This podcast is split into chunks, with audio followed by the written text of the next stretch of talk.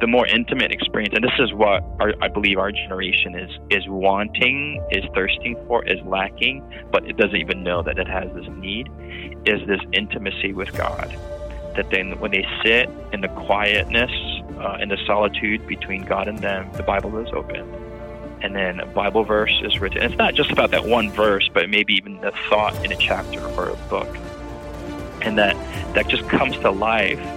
And it doesn't apply to a multitude of people. It applies to you. Wow. Specifically you, customized for you, and not you of yesterday or you of tomorrow, but you for that day. And you just know that there's just no other entity that can know this information except for God. I don't know about you, but even though I grew up going to church as a kid, I never read the Bible from cover to cover until I was 23 years old. I'm not sure that is uncommon as you would think, even among professing Christians. Why read the Bible when we already know all the stories? Or do we? I can remember so many times as I read through the Bible for the first time thinking, wow, this is the context around that memory verse I learned as a kid. But more than the big picture, more than the connections, reading through the Bible with an open heart led me to a deep conviction that this was no ordinary book. Each day that I opened it was like opening a window into my heart. My motives, my fears, and my longings were all laid bare before my eyes, and it was like I was becoming naked and unashamed for the first time in my life. You remember the story, don't you? Adam and Eve had just sinned in the Garden of Eden, and the next morning God came looking for them, but instead of running out to see them like they had always done before, this time they were hiding and trying to cover the shame of their nakedness before God. You see, before sin, they had been naked, but they had been naked without shame. Now their shame was compelling them to hide from God and even from themselves. And this has been our condition ever since. And yet I found reading the Bible with an open heart had the power to reverse this effect in my life.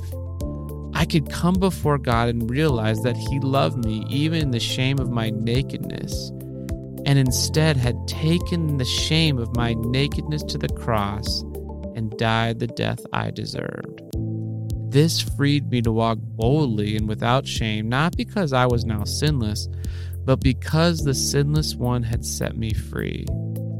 And as I continued to read the Bible more and more, like springs in the desert, I became an oasis of life in a world full of dry bones. It is for this reason that I was excited to be able to connect with Justin Kim, who is now currently serving as the Assistant Director of Sabbath School and Personal Ministries and editor of the Young Adult Bible Study Guide at the General Conference World Headquarters of the Seventh-day Adventist Church, and is the host of InVerse, a television program produced by the Hope Channel. Justin and I go way back to our seminary days at Andrews University, and I've had the privilege to watch how God has used his many gifts and talents to bless the church. In this episode, we talk, among other things, about the importance of Bible study and tackle the huge challenge of biblical illiteracy that exists even in the church today. I hope you are inspired by my conversation with him as much as I was. I started the interview by asking him what he's up to these days. Hey, Travis, it's good to be here with you. I've been working around different projects, different things. Probably the latest project that I've been involved with is something called InVerse. Oh, wow. It is, it's a reboot of the Young Adult Bible Study Sabbath School Quarterly. And it took about 3-4 years in the making, but we just debuted it this year. Yeah, I've definitely taken notice of it. I love the concept and I love the discussion. And it sounds like you're just producing content that really is digging into the Word of God and trying to gear that toward young adults.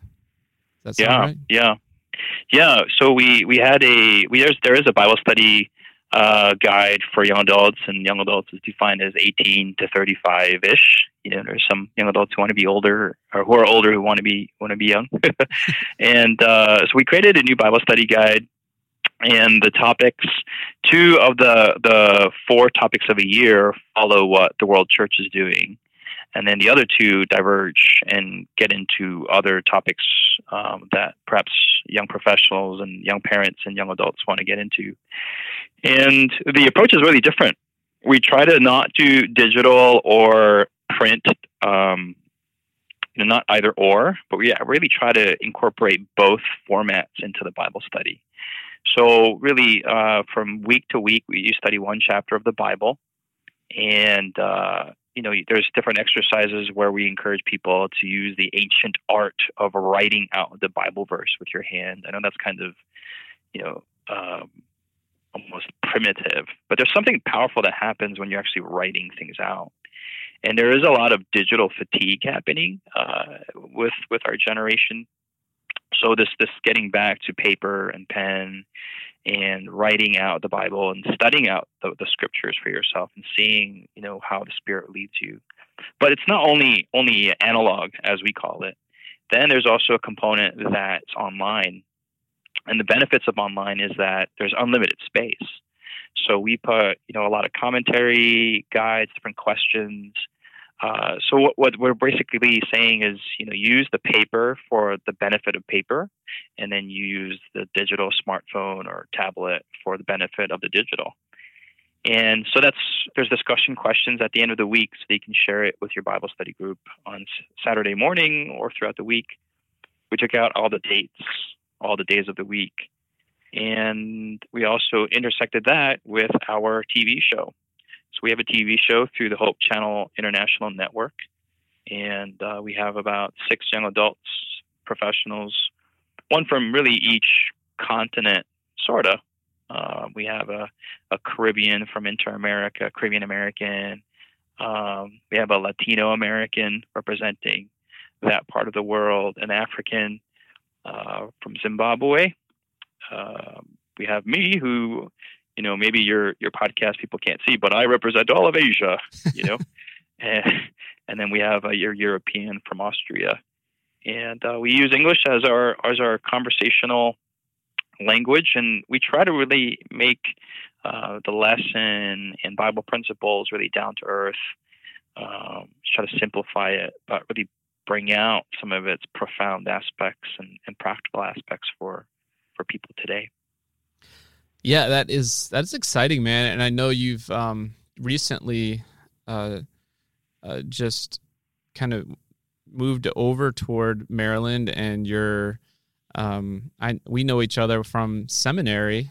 We were in school together, and you were in Michigan for a long time. And how is your family enjoying the change of scenery? How has that transition gone for you? Yeah, it was, I was in Michigan for about 15 years, and just great experience pastoring and getting involved in campus ministry and also being part of communications department and Sabbath school there. I was wondering, like, Lord, why are you leading me to, with campus ministry? It made sense because I was involved in campus ministry even before I went into ministry. But Sabbath school and communications, these are things that I enjoy, but just wondering about the trajectory of how all this comes together. And later on, about 3 years ago, I got called to the General Conference, which is the world headquarters for the World Church. And they were looking for someone with Sabbath school background and communications and young adult experience with campus ministries. So this is just, I really felt God's call, that this was just such a specific call. And they were looking for these prerequisites, and they couldn't find anyone. They had to finally go into wintry Michigan to find this person. So for about 3 years, been working on these projects, been really privileged to do so. And, our family, we really miss our friends in Michigan who have really been like family members, but we do surely appreciate the weather of Maryland and DC. It's a little warmer down here.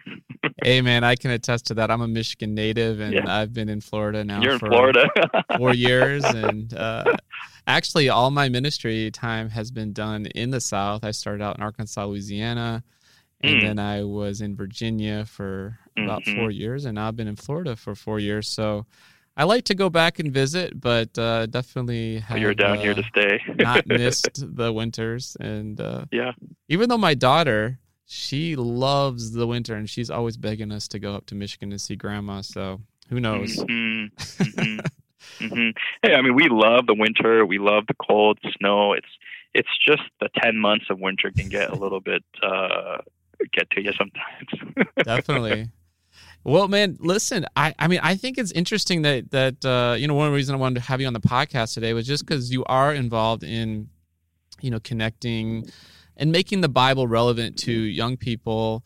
And just generally, it seems like less and less people are reading their Bible, even though, like you said, it's more digitally available than ever before. Everybody's got it in their pocket.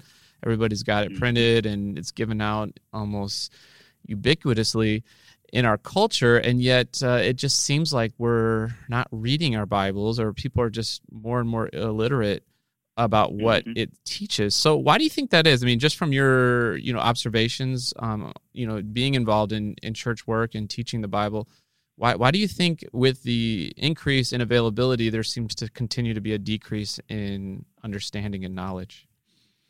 Yeah, I think there may be two parts to that question, and one a little bit less satisfying than the other. I think one, on a natural level, the Bible is it's a spiritual book. It's spiritual content. It's not some spiritual content. In some ways, it's maybe the only book that has this rich spiritual. You know, I mean, how else do you find access to God in that sense? So, you know, on the naturally carnal nature that we have, according to what the Bible says, it's not something that we're naturally attracted to. So that's one part, and that's kind of maybe a superficial answer and maybe an unsatisfying answer. I guess the second part to that is a little bit more nuanced, is that here we are, you know, in the 21st century, and we have access to a lot of media. And I would say it's not even a lot of media. I mean, we have access to virtually any topic in history at our fingertips. So it's not that we are over bombarded with topics and things to study. It's just there's just too many, and in many ways we're almost paralyzed to choose. You know, if you wanted to watch everything on Netflix and read everything on Wikipedia and watch every video on YouTube, I mean you would die. I mean, there just isn't enough time. And so the contemporary conundrum is not whether we should be reading the Bible or not, or whether, you know, we should stop watching, you know, whatever or not. It's really asking ourselves, what are the most important values we have or we want to espouse in our lives? What are these principles that we want to abide by? And then we have to basically create a filter for ourselves. And that's something that our generation is really struggling with. Something that perhaps our churches should be talking more about. But, you know, according to the Bible, what's the final goal in that sense? Not that there's a static endpoint, but, you know, what kind of person do we want to be? And, you know, the Bible says, hey, we should all be like Jesus. And that should be baked into our filter. So before we even read anything on the internet, before we even turn on our phones, and that's just digital media, but even before we read books or even before we choose our relationships, and, you know, what are the values, what are the principles, what are these abstracts that we want to embody? That's a question that we really need to answer for ourselves. And really, we're so entertained that we don't ask that question. But once we ask that question, we can answer it. Then with that filter, there's some videos that we should be watching. There's some Wikipedia articles we should be reading, some websites, whatever, some social media accounts. And then the Bible will come naturally to that, you know. I really like what you were saying about both those answers, actually, because I can connect with the first one, just being a pastor and an evangelist. I'm not always spiritually desiring to read the Bible, even though, you know, I know I should, you know, if I'm not. There are off days. Yeah. There are days when, you know, it's a struggle. And that's someone who's, you know, dedicated their life to studying and mm-hmm. preparing and hopefully, you know, working with other people to you know, we all want to see Jesus come in our lifetime, and yet that struggle is there. But yeah, getting to that second part, you know, then we're talking about you're talking about habits, we're talking about priorities, and so you know you. Obviously, maybe we can start just, if you don't mind me asking, like, when did the Bible become real to you? You know, when did you, like, actually begin systematically reading the Bible? And what effect did it have on you when you made that commitment? Yeah, I think I started reading the Bible. My parents gave me an English copy when in grade school sometime, but back then I didn't really know what the Bible was and had nice pictures. And I didn't really start to read it until I had a conversion experience at camp meeting in high school. I went to college, and maybe it was because I didn't want to study. I said, hey, you know, I got to read the Bible before I study. And I don't know if that was because of Ben Carson's influence. I was reading his book, Gifted Hands, and he had done that. And Ben Carson was a different character back then than he is today. Right. Different associations with him. But he was this, you know, uber intelligent surgeon, and he put God first kind of thing. So I was reading the Bible. I'm like, look, frankly, it is. There are some parts that are dry and you don't know what's going on and confusing. But I remember this one time, and I think it was the beginning of it, where it was really late, and I needed to study, but I didn't want to study, so I read the Bible, and I got online to find some guides. I forget where it was, and this was in the late 90s, where the internet was pretty primitive too, and it was just a list of messianic prophecies that were fulfilled in the Old Testament. You know, and now when I look on it, I'm like, man, that wasn't a very profound list. But, you know, for someone who had no idea and someone who's encountering this for the first time, and every single, you know, from the minor prophets, every single Old Testament book had some prophecy regarding the Messiah, regarding Jesus. And it was fulfilled in the New Testament. And it wasn't vague. It wasn't these kind of general predictions, but they were like super specific things. And that was just mind-boggling to me. And I remember looking each one up, each reference up, and then comparing, contrasting, studying it out. And then I looked up and looked at what time it was. It was like 5 o'clock in the morning. And I was like, man, I just went through this for like 5 hours or 4 hours. I forget what time. And I was like, wow, this is crazy. And that just got my really it was curiosity that got started. And the more I studied the Bible, I found that there is a person behind this. There is a personality. There is an individual behind all this information. And once I discovered that person, then I started, you know, desiring to want to be like that person. There was also dissonance, because it's weird, you know, when you meet Jesus, you want to be like him. But there's aspects that because you are so not like him, that you just feel like, oh, I can never be not like him. Mm-hmm. And that's when I discovered, man, I'm a sinner. I have a sinful nature, and how can I ever become like Jesus? So there's that tension there. And that tension was like, well, then since you're never going to be like him, just give up. But then the other tension is like, look, where else are you going to go? You know? Yeah, and that's an interesting point, because I wanted to ask you about that. Like, because a lot of people, you know, they'll start reading it. They'll go to maybe they'll go to church, and they'll be inspired, and maybe they'll start reading it the next day, and they might read it for a couple days, and then they stop, and something, you know, gets in the way, or like you said, they become discouraged because they see and they're reading something, and they're not seeing that in their own life. So how were you able to kind of push through that and stay committed to, you know, the Bible and that discipline, you know, despite what you were just saying about how, you know, there's that realization of your own inadequacy as you encounter God? Yeah, great question. something that's helped. And, you know, I've had my share of struggles. I'm sure you've had of your ups and downs with the Bible, with spirituality and all that. So I think maybe the way to describe it is, you know, when I take an international trip and when you have this screen in front of you, it can kind of get boring, especially if it's a long haul trip. But having a map in front of you, that one of those GPS maps, and gives you kind of updates of how far you've gone and how far you have yet to go. Mm-hmm. It gives you kind of a nice,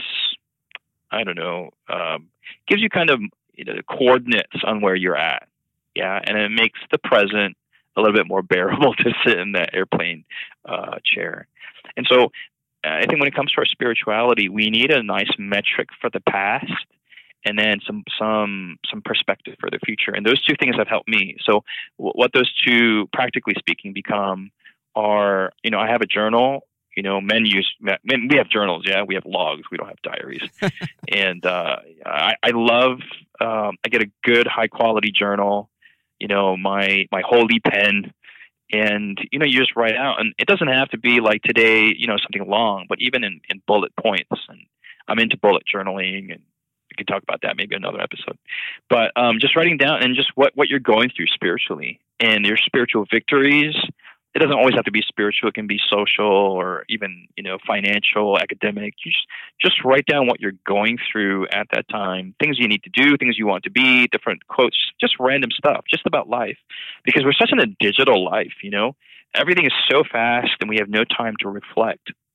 And it doesn't take that much time, just 5-10 minutes a day, if that. Mm. And reflecting on that past has been very powerful because in that moment, maybe not so. But after time, you realize, like, man, I was so discouraged and so not spiritual then. But now when you look back on it, man, I have come so far. That's so awesome. And that reflection point really gives you a lot of momentum to go forward in the future. And that's been a huge benefit for the journaling of the past component. For the future component, and I just say this, like, it may seem a little bit like routine and whatnot, but I put a schedule together of what I need to read. I put a yearly schedule together, and it's a checkbox that I have to check off.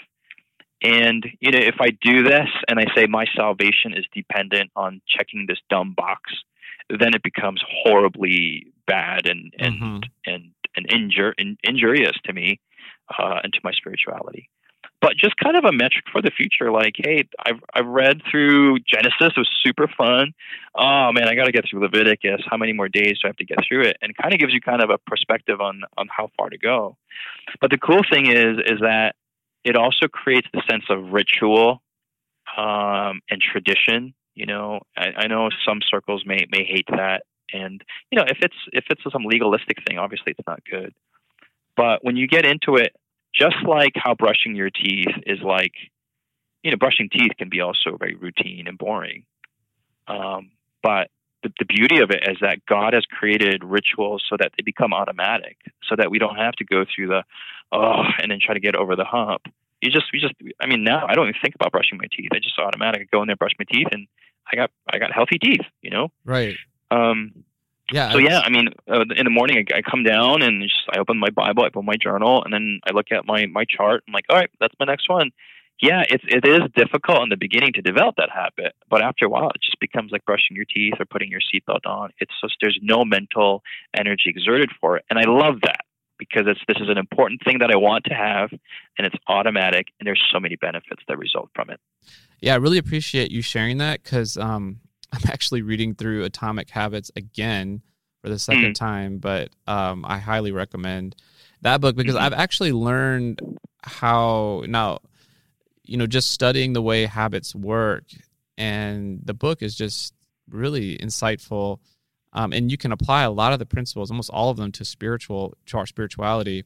Totally. And just the idea of process over goals. And I think what you're kind of saying is, when you make the commitment to the process, you're going to see the goals, they're going to come, the results are going to come, but it's going to come as you look back, but not necessarily, the goals themselves aren't necessarily the driving force. It's not like you know, okay, yeah, I want to read the Bible through in a year, but if you just think about that, you could get discouraged if you miss a day.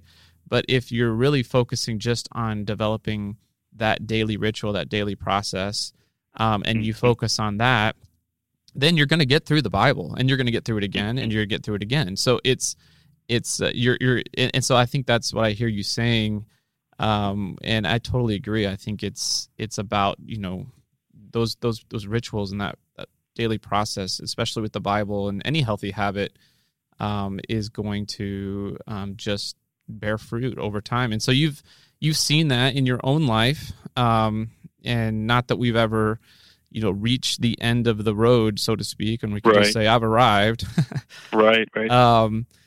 And yet, you know, I think a lot of times people are, you know, just kind of content to kind of live off other people's studying, you know, because we live, like you were saying, we live in this world where people specialize. You know, there's no way that we can get all the knowledge in the world in ourselves. We have to limit that. And to a certain degree, you know, people might be tempted to say, hey, you know, the pastor, the evangelist, the guys on InVerse, whoever, they're the ones that are, they're the studiers, and I'm just going to sit and listen to them, you know, and I'm going to, you know, learn and sit at their feet, and that's how I'm going to study the Bible. What do you think about that? Not to say that what we do is not important, but why is that not a good substitute for personal Bible study? Yeah, that's a great question, in the sense that there's a lot of sermon junkies out there. Right. You know, they go from sermon to sermon, and there's not necessarily anything wrong with that. These sermons are great. The Lord uses what the Bible calls the foolishness of preaching. It's kind of a weird format. You can just hear someone talking to themselves, in a sense. But the cool thing about studying the Bible for yourself is that you're mining out the truths in real time with God. And I think that's something, you know, we value in our contemporary times, you know, live feeds, streaming, it's happening now. And too often when we read the Bible, we think we got to get back to history and what God did back then. But really, the Bible is a portal to access God in the present, where you hear God speaking to your heart in these intimate ways that you know that it's got to be God speaking to you, the Holy Spirit moving your heart one way or another, bringing this information out at this time to meet this need. It's just really cool. What I liken it to is like watching cooking shows. Like, I love watching cooking shows. And, you know, it's what's weird is when I get hungry, I like watching cooking shows even more. And there's nothing wrong with watching cooking shows, and they're informative, and, you know, you learn what to do, you learn how to chop onions, et cetera, et cetera. But at a certain point, you want to cook for yourself. Right. And all the sermons that I've heard that were good, they've helped me to study the Bible for myself, maybe even to preach also, you know. Mm-hmm. And so being a cooking show junkie is good until you're really hungry. So listening to sermons are great, but you can end up being spiritually hungry at the end of the day. Wow. Well, I can explain that, because, I mean, someone listening might think, hey, you know, I feel, you know, fed sometimes when I'm listening to someone speak. What help someone maybe who, you know, hasn't thought about that before? Sure. A little bit. Sure. So sermons are designed to be heard by, you know, a corporate body, a multitude. And so if the preacher is talking about, you know, maybe you're listening to Adventology, or you're listening to InVerse at hopetv.org/InVerse. And you're listening to that, man, they're talking about this Bible principle, and that applies to me. And that's cool. I mean, and we should be applying that for sure. But that Bible principle could be applied to anyone in any situation. That's what it's been designed to do. And there's nothing wrong with that. But the more intimate experience, and this is what I believe our generation is wanting, is thirsting for, is lacking, but it doesn't even know that it has this need, is this intimacy with God. That then when they sit in the quietness, in the solitude between God and them, the Bible is opened. And then a Bible verse is written. It's not just about that one verse, but maybe even the thought in a chapter or a book. And that just comes to life. And it doesn't apply to a multitude of people. It applies to you. Wow. Specifically you, customized for you, and not you of yesterday or you of tomorrow, but you for that day. And you just know that there's just no other entity that can know this information except for God. You kind of, I don't know if I can say this on your show, but you almost kind of get a spiritual high from that, mm-hmm. where you just know, like, wow, like this is real. Does it happen every single time? No, it doesn't. Some parts of the Bible need more than one or two or three times to get to know it, or you need to know the flow of a passage. But once you get to know that flow, you realize, like, man, that sometimes you're like in the desert, but then you know at the end of the desert, you know what, God was leading me this entire time. And so that is what we should be striving for, in addition to the sermons and all the other accoutrements of church and spirituality. But Bible study is really the contact point between the individual and the divine. I totally agree, and I've experienced that, and I think that has been.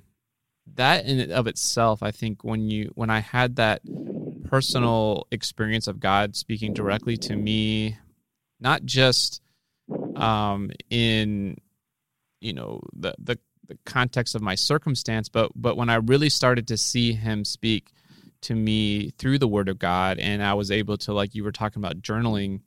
That to me was the biggest, I think, breakthrough spiritually for me was when I got in the habit of journaling. And just reflecting, what I was reading, writing it down physically, writing down what I thought the verse meant.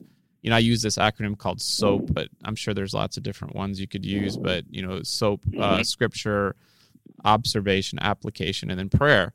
And it was a simple process where it would fit on about a one-page journal entry. And I would just read the Bible and then find one verse specifically that I felt like was speaking to me, maybe two, but essentially I'd be reading several chapters and then, okay, which one verse is speaking to me right now? And then I would just spend a little bit more time on that verse in the journal. And so many times I would come away from those little moments, just like you were just saying, kind of a spiritually high. And sometimes even I would start the process not feeling it at all. But because I had just committed to the process, I'm going to do this, then in the end I was blessed because I did it even though I didn't feel like doing it. I think what you mentioned is a very profound point that many people, if they can overcome it, it becomes powerful. So like when you're encountering the Bible, you have a feeling that initially comes up. And that feeling most times may not be a good one. Like, I don't want to do this. I just don't feel spiritual today, or whatever, you and I go through on a day to weekly basis. And so some people would say, I don't feel like doing this, but if I keep on doing it, then I'm totally being fake. I'm not being honest to myself. And then they rob themselves of the blessing. Right. But I would say that feeling is not real. That feeling maybe because you had just pizza the previous night. The feeling maybe because you didn't sleep 8 hours. The feeling maybe because there was a solar flare and that caused a disproportionate amount of hydrogen in your room and you just couldn't sleep and causes bad. I don't know. It's just so non-material. Right. Yeah, so many variables. But it's the principle of what the intention of Bible study. I want to study the Bible to know more and to become like Jesus. And then whether you feel that or not, if you go by principle, or another word for it is faith, and you persevere through it, then the benefit is huge. And the benefit is always outweighs the negative feeling that you get. I mean, that's been in my experience for sure. I totally agree with you. And we rob ourselves when we base our decisions on the feeling of the moment. And we are a culture that is driven by feeling. I mean,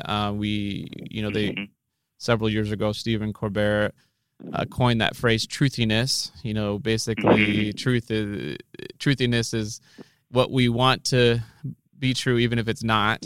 And I think a lot of us live our lives that by truthiness, not necessarily truth.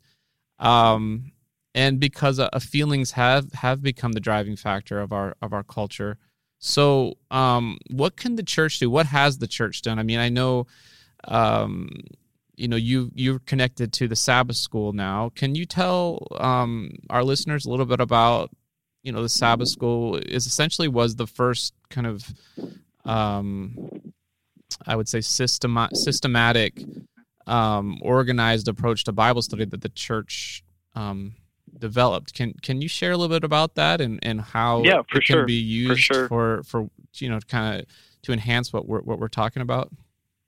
For sure. So when we talk about church, I mean, the church, that can be defined in so many ways, but we're basically saying this is just the community of God's people. Mm-hmm. And when you see in the Bible, at least, the community of God's people are always united. They're on the same page, and that's what we mean by church. Another way of looking at church is also just as an institution, as an organization, and sometimes this nomenclature kind of gets mixed up.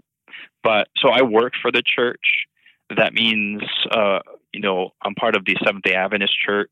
That means we believe there's a worldwide community of Adventists who have a certain set of beliefs that we believe together.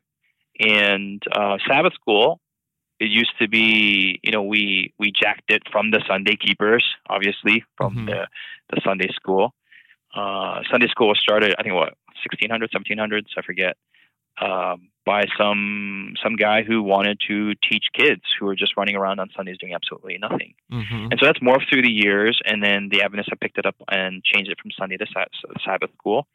The Sabbath School in the Adventist tradition is done on Saturday morning, where it's an opportunity to kind of talk about the Bible in an open format, in a discussion format. It's to learn.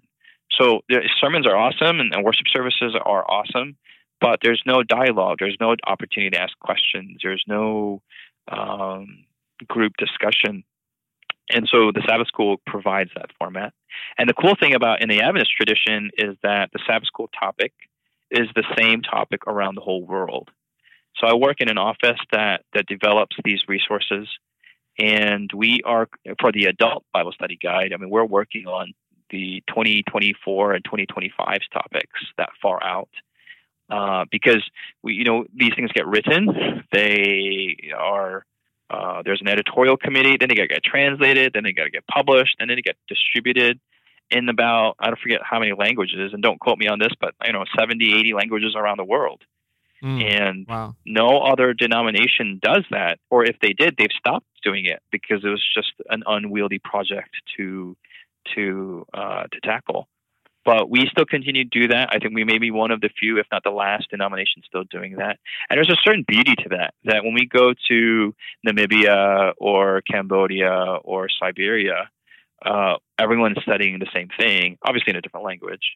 Right. But what we go through every week, there's a certain unity around the world. That may sound kind of cheesy for some people, but just if you think about the dynamics of it, it's a pretty colossal task to accomplish that. But in addition, it's fulfilling Bible prophecy because, you know, we believe that we're part of we are the three angels' messages that goes around the whole world in Revelation 14. So there is like a world component to God's last day people. You know, God's last day people is not some one culture or one nation or a small little group here. It's a worldwide movement, and Sabbath School unites us all in that task. Yeah, I agree with you, and I think that's something I've noticed, you know, as even in the Adventist tradition, there are those who have been drawn to kind of this congregational mindset and kind of this independent spirit from the world church. And you see that not just in maybe a little bit, you know, obviously you just mentioned this is not just an Adventist issue, this is denominations around the world have struggled to continue or have stopped doing this because of the tendency toward tribalism, nationalism, congregationalism, this all these kind of movements toward self and what is important to me at the exclusion of those outside of my tribe.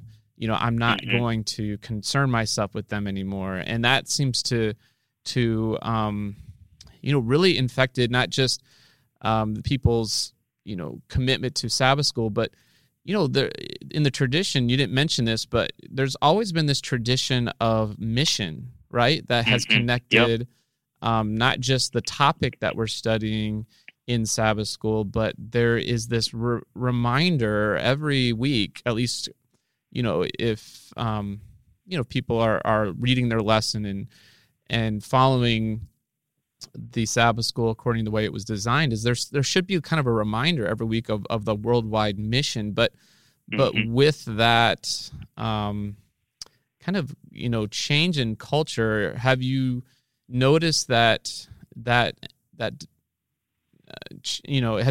the upper levels, have you noticed a decrease in that aspect of mission connecting to Sabbath School, and how can we reverse that? Yeah, that's a great question. There is, I've noticed, and this is just one person's perspective, a peon perspective, that there is a lot of, how do I call it, myopia when it comes to world outreach. So if I can back up a little bit, I mean, there's these values that Sabbath School has. And so the first one we've talked about is Bible study. And really, if you can think of in terms of, it can visualize for your listening audience, is just concentric circles.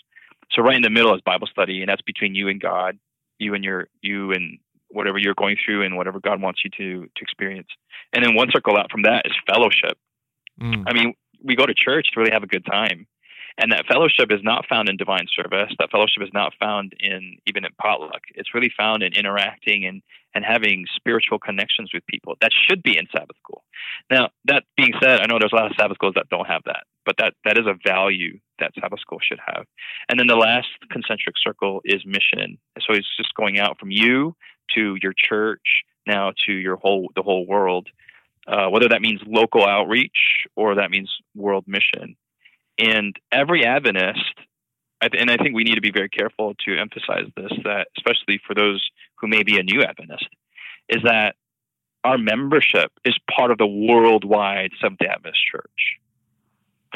When it comes to other ecclesiologies, other church systems like, you know, Baptist or Presbyterian, they may be a member of, you know, the New York City Presbyterian Church. But when an Adventist is baptized, they're not a member of the New York City Seventh-day Adventist Church. They're a member of the worldwide Seventh-day Adventist Church, of which they are active in that local branch, if you will. And so all of our finances goes to support world mission. We have all of our governance, all of our administration is done on a global level.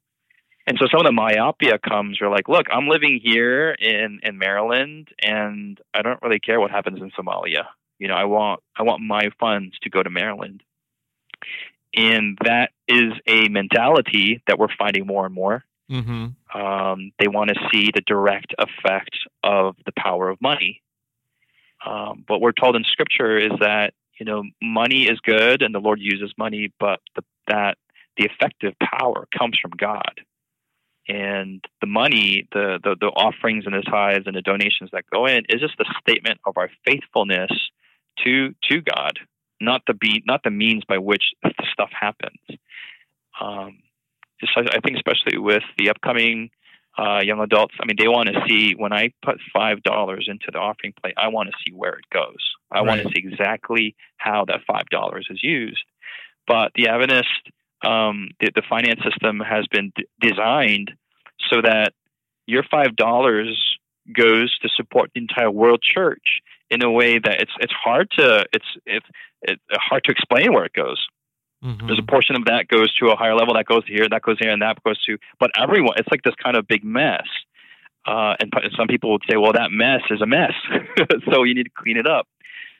But that just shows you, that's a testament that we believe in the world field as a world church, the fact to change the world just by a simple donation. I think it's a pretty miraculous of a design. I always give this example that, like, when we subscribe to an organization or an idea or a movement, we don't question whether, you know, what's going to happen to that donation. For example, like people who love Apple, when they pay, $2,000 for a Mac, mm-hmm. I mean, they're not questioning where does it go? Which factory is it supporting? I mean, they're just fans to support Apple, to get a high quality product, although it's not that high quality anymore, of all the how Apple works around the world. I mean, they're just fans. They subscribe to being an Apple person. And that heart, from my perspective, is slowly being lost. Right. I think people just want to know, like, I don't know what's happening. This is really my money, and you're making me pay it. So where's it going? I want accountability. And we should. I'm not anti-accountability, also, but there needs to be balance there. Yeah, and like, how do you change that? Because, it just seems kind of, pervasive. This myopic way of thinking. And as in the church, it's just hard to fathom it because, Jesus clearly said, go and make disciples of all nations, right? Baptizing them in the name of the Father, Son, and the Holy Spirit. And to me, like you said, the system, while imperfect, is still a system that allows each local church to support the work around the world in a way that there is accountability. I mean, could it be more? Yeah. Could we, communicate it better? I'm sure, but so how do we revive that? What are some things that you think, or maybe you've seen happen in people's lives, or maybe just your own life, that has revived that spirit of mission, and connecting it to, Bible study and fellowship, like you were just talking about? Yeah, great question. I believe the church is doing a lot to communicate what's happening out in the field and what's happening to people's donations. And there's just a lot of resources going out. Can it do better? Always. And it can always do better, just as any organization can. But working in this office, working in this building, there's so many resources going out into the field, so many. The question is whether there are individuals who are looking for it and who have interest in finding it. And it's one thing to complain about it, and it's another thing to complain about it and then do nothing afterwards. So I guess when we see people, they say that the millennial generation, especially, and later Generation Z, and who knows, maybe the alphas, they travel more.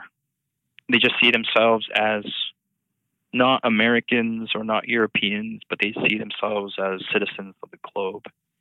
And when we see these type of Adventists who travel around, they're just blown away how different the church is all around the world than it is in the first world, especially North America. In the latest statistics, I mean, North America and Europe and Australia combined comprises only 7% of the world population of Adventists. And that's the number on the books. And so they just, when we travel and we just see, there's a lot of YouTube videos. Adventist Mission produces a lot of Mission Spotlight, different PDFs, different reports, financial reports, and all the news that's happening from the church. But when they actually kind of see it on the ground, there is just so many amazing things happening, all made possible through the Adventist system that we have. And, there's a certain level of pride that wells up. Not pride like, oh, see what man has done, but like, man, this is just amazing that I can be a small part of. Yeah, I'm just speaking for myself. I love travel, and I think missions combined with Bible study, I think, were the two main components that led me to commit my life to ministry as a vocation. And it was serving as a student missionary, and while doing that, systematically reading the Bible, that I felt a strong call to serve God, as a professional, and And I think that has continued. You know, every time I go overseas and see it firsthand, we were just in Kenya. I took our church here in Daytona Beach, and we did a trip with the hospital, Advent Health, and we did a combined medical trip, and we built a building on a school campus in Kenya.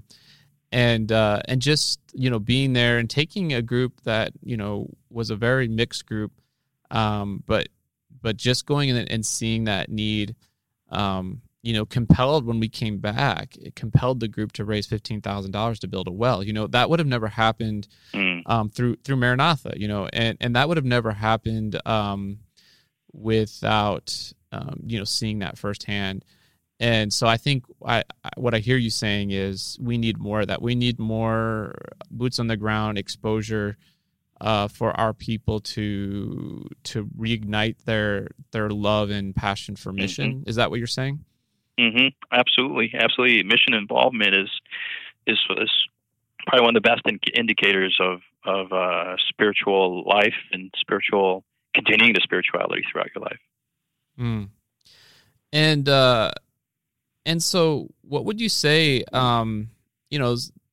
You know, when it comes to Sabbath school, you know, maybe somebody is listening and they've started attending church. They come at 11. They haven't really gotten involved in a Sabbath school, or they maybe they used to be involved in a Sabbath school, and they've said, you know, I'm not. I just feel like sleeping in. So what would you say to somebody, you know, to encourage them to get back into this program that the World Church provides for its members? Yeah, so the World Church does provide the resources for it, but on a local level, every Sabbath school is different, obviously. And I've been to some wonderful Sabbath schools that I wish the whole world could adopt their style. And then I've been also to some bad ones. So it's hard to say to someone, hey, go visit your local Sabbath school, and if it's horrible, just continue going out to it. I got to admit, there are some really bad ones. But I guess the plea would be that if it is bad, that it's your responsibility to make it good. I mean, maybe that's too high of a charge, but you know, I believe the Lord has given not just young adults, but primarily young adults, the gift of discernment, the gift of, in a certain way, complaining, the gift of visual, and they see they can perhaps even see hypocrisy in the church, and it's all okay. I think it's okay to even be that negative, but you stay in that negative, and you can easily become cynical and spiritually rot. Like with that negative, you have to find ways to convert it into a positive fruit. And if you haven't gone to a Sabbath school, give it a chance. And if it's awesome, then contribute, be a part of it, contribute and be a part and teach and, you know, bring something to potluck and contribute. But if it's bad, I would encourage, and I've done this personally myself, is find ways to make it better. Get into leadership. If you're sincere about following Jesus, and Jesus was all about making disciples, make your own disciples while you're following Jesus. And if you're sleeping in, then have a Sabbath school on Sabbath afternoon, on Friday night, or on Tuesday night, where a group of people can get into the Bible together through prayer and have a burden for missions. Just going to divine service, I surmise, would be not a healthy spiritual alternative. And then we also have statistics that the Adventist Church has had, and overwhelmingly people have said that the greatest benefit, the ministry that they've received the greatest benefit is hands down has always been Sabbath school. Whether that means from children's Sabbath school, or adult Sabbath school, the one person that they remember contributing to their spiritual life more than the pastor, more than mom, more than the elder, more than the elementary school Bible teacher, has been the Sabbath school teacher.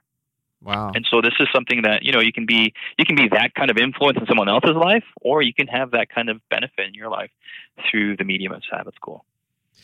Yeah, and I think it kind of comes back to what you were saying before when it comes to just habit, right? I mean, sometimes you have to just commit to doing something before you see the result. And and every time it's not always going to be the same experience, but over time you're going to see the result. And I think that's what I've seen myself with Sabbath School, and whether I'm teaching it or just being involved in it, it's a very different kind of experience than the divine service, but equally, I mean, even what you were saying, it could potentially be even more beneficial to our spiritual sustaining power, at least from a church perspective that we could implement into our lives. And so I appreciate that. And then kind of just to kind of wrap up here, when you just kind of overlooking our conversation, when you look at the world church today, what concerns you most with these things that we've talked about, but what also gives you the most hope? Like, when it comes to, the Bible and mission, what concerns you, but what also gives you hope? It may be that Bible illiteracy is what concerns me the most, specifically among professed Christians who maybe they do the church thing and they even do the evangelism and outreach and discipleship thing, but they just so not know the Bible. And when there are different ideas or different movements or different conflicts or values that emerge, they just immediately go towards the side that the world professes, without even looking at what kind of filter the Bible would have. That would be what concerns me the most in our church today. If this was not in the church, I had zero concern. But to see it in the church, that would be pretty concerning for me. Maybe for your second question, what gives me most hope is when I see maybe old people too, but when I see young people and they take a hold of these ideals from Scripture and they just run with it, it just gets me very excited. Young professionals who quit their jobs and working for Fortune 500 companies, and then they start developing their own companies that inherently have Adventist values, have Bible values baked into them, that their ultimate goal is evangelism and of some sort. Wow. Those who, they quit they're on an Olympic level of X, Y, or Z, but they give it up and then they go out and they're missionaries in Asia or Canada or Argentina somewhere. It's just cool to see that kind of craziness. And it's not insanity. It's just a very rationalized and spiritual tempered decision that they're making, but with radical results. Wow. Yeah. And I think, that is, the proof in the pudding, so to speak. When you see the results of what the Bible teaches in people's willingness to give their life to mission. And that, to me, that's like a hand in a glove. When we become a Christian, we become a missionary. There is no way to say, hey, I'm accepting this beautiful message of a Savior who gave up all so that I could have eternal life, and all he's asking from me is to give him my life in return. It's the great exchange. It's the best exchange possible. He takes all of our sin, all of our wretchedness, and all of our sickness and ultimate death, and exchanges that with his perfect life and his character and a purpose and a mission to that is greater than ourselves. It's a mission to save souls for eternity. People are going to be lost or saved based on how we respond to this. And when you take hold of that, how could you stay silent? How could you just kind of be business as usual? And so, I do think every time you read the Bible, a revival of the Word of God results in a revival of mission and outreach. And, I know that that's near and dear to your heart. And just, as we kind of close up today, kind of just share a little bit about your heart for seeing Jesus come in your lifetime. You know, this podcast, our tagline is "Be Ready for Jesus." So how does all this in the end help us to be ready for Jesus? Yeah, I guess I should start off by saying thanks for the privilege of being on your show. This has been actually pretty good for me too, talking about these things out loud. Sometimes you know these things, but talking out loud kind of solidifies and congeals them in your mind. Your question about preparing for Jesus' second coming, there's a lot of answers to that, and maybe that's another show too. But what I found for me is, whatever I can do to prepare for Jesus coming into my heart today is the best thing I can do for Jesus coming in the future. We get all these different ideas about, he's coming, so I got to stock up on, my vanilla soy pudding for the next 3 years because Jesus may be coming. Yeah, and it's just kind of ridiculous answers. But just getting down and getting to the basics of the Bible, prayer, and outreach, these three things develop the inner spiritual man. For in my personal walk, this whole being me in ministry and being an editor for a Bible study, it's helped with my fundamental questions that I have had. And maybe that's weird for me. Maybe I'm different, but I've always asked myself these worldview questions of like, what's the meaning of all this? And what's going to happen in the future? What was I designed to do? What's my purpose? And in the meantime, how am I supposed to live? How am I supposed to have relationships? How am I supposed to use my time? I mean, these are questions that I grapple with and have grappled with, and it's biblical Christianity that has provided such not only rational answers, but very warm and fulfilling answers to them. That's been fulfilling for me, and that I just want, I want everyone else to experience as well. And I believe that is the best preparation for Jesus' second coming.